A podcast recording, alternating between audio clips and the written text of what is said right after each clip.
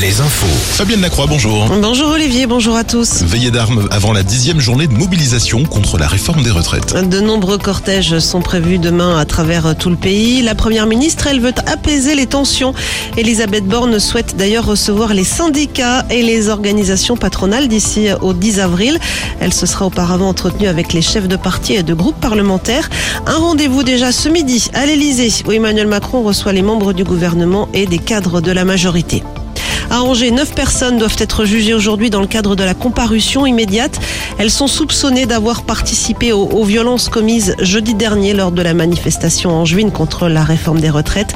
À Bordeaux, ce sont trois individus qui doivent eux comparaître aujourd'hui pour avoir participé à l'incendie du Porsche de l'hôtel de ville.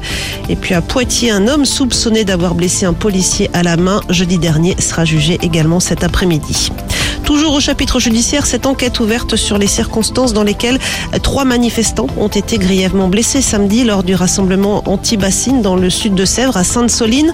L'un d'entre eux, un trentenaire, se trouvait toujours hier soir entre la vie et la mort suite à un traumatisme crânien.